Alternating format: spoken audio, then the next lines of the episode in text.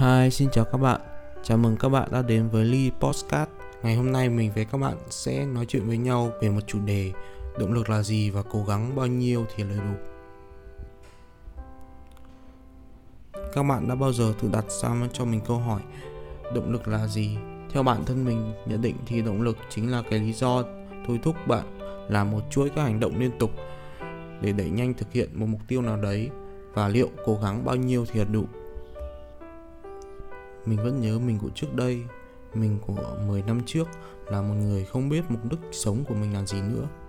Mông lung với nhiều sự lựa chọn, không động lực, không đích đến. Một cuộc sống với mình lúc này cũng không hẳn là tồi tệ, chỉ là mình không biết ngày mai mình sẽ làm gì và mình là ai.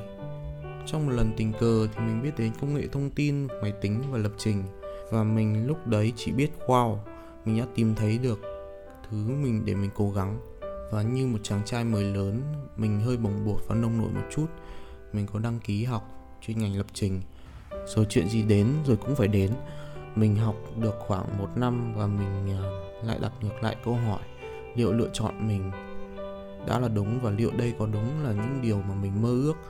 Thực ra thì mình không hối tiếc về bất cứ điều gì, bởi vì mọi lựa chọn của chúng ta đều sẽ dẫn chúng ta đi đúng con đường mà mình chọn. Chỉ có điều ta đang đi sang một ngã rẽ khác mỗi đoạn đường ta đi đều có những trải nghiệm khác nhau.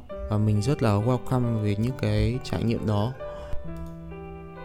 Cho đến khi mình biết đến thiết kế, và mình bắt đầu nghỉ học và tự học thiết kế, và mình cũng hiểu rõ một điều là nếu mình tự học, mình sẽ phải cố gắng rất nhiều. Không có người hướng dẫn, quãng đường đi của mình càng ngày càng khó khăn hơn, và đòi hỏi mình phải cố gắng và nỗ lực hơn bao giờ hết. Mình bắt đầu đi tìm việc những cái công việc uh, nhỏ nhỏ và đơn giản để giúp mình đóng tiền học phí của những cái khóa học online và tiền uh, chủ yếu là tiền mua sách của mình. Đợt tí thì mình uh, đã mua rất nhiều sách để đọc và thực hành.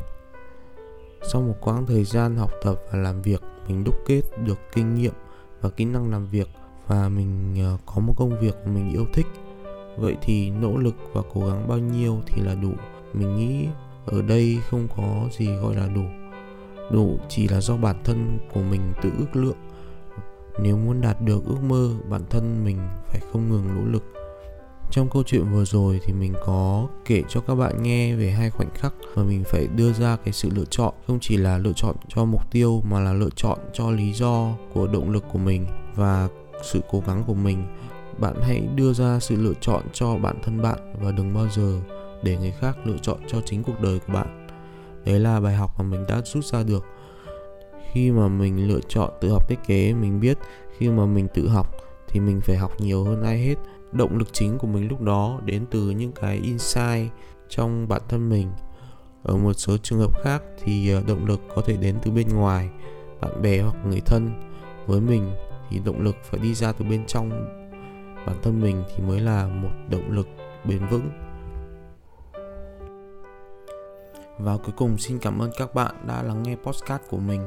Nếu thấy hay và hữu ích, hãy ấn đăng ký kênh và chia sẻ podcast của mình đến nhiều người hơn. Và mình còn có các clip khác giúp các bạn tập trung hơn trong khi làm việc và học tập. Mình có để ở dưới phần mô tả. Cảm ơn các bạn đã lắng nghe và hẹn gặp lại các bạn trong những tập tiếp theo.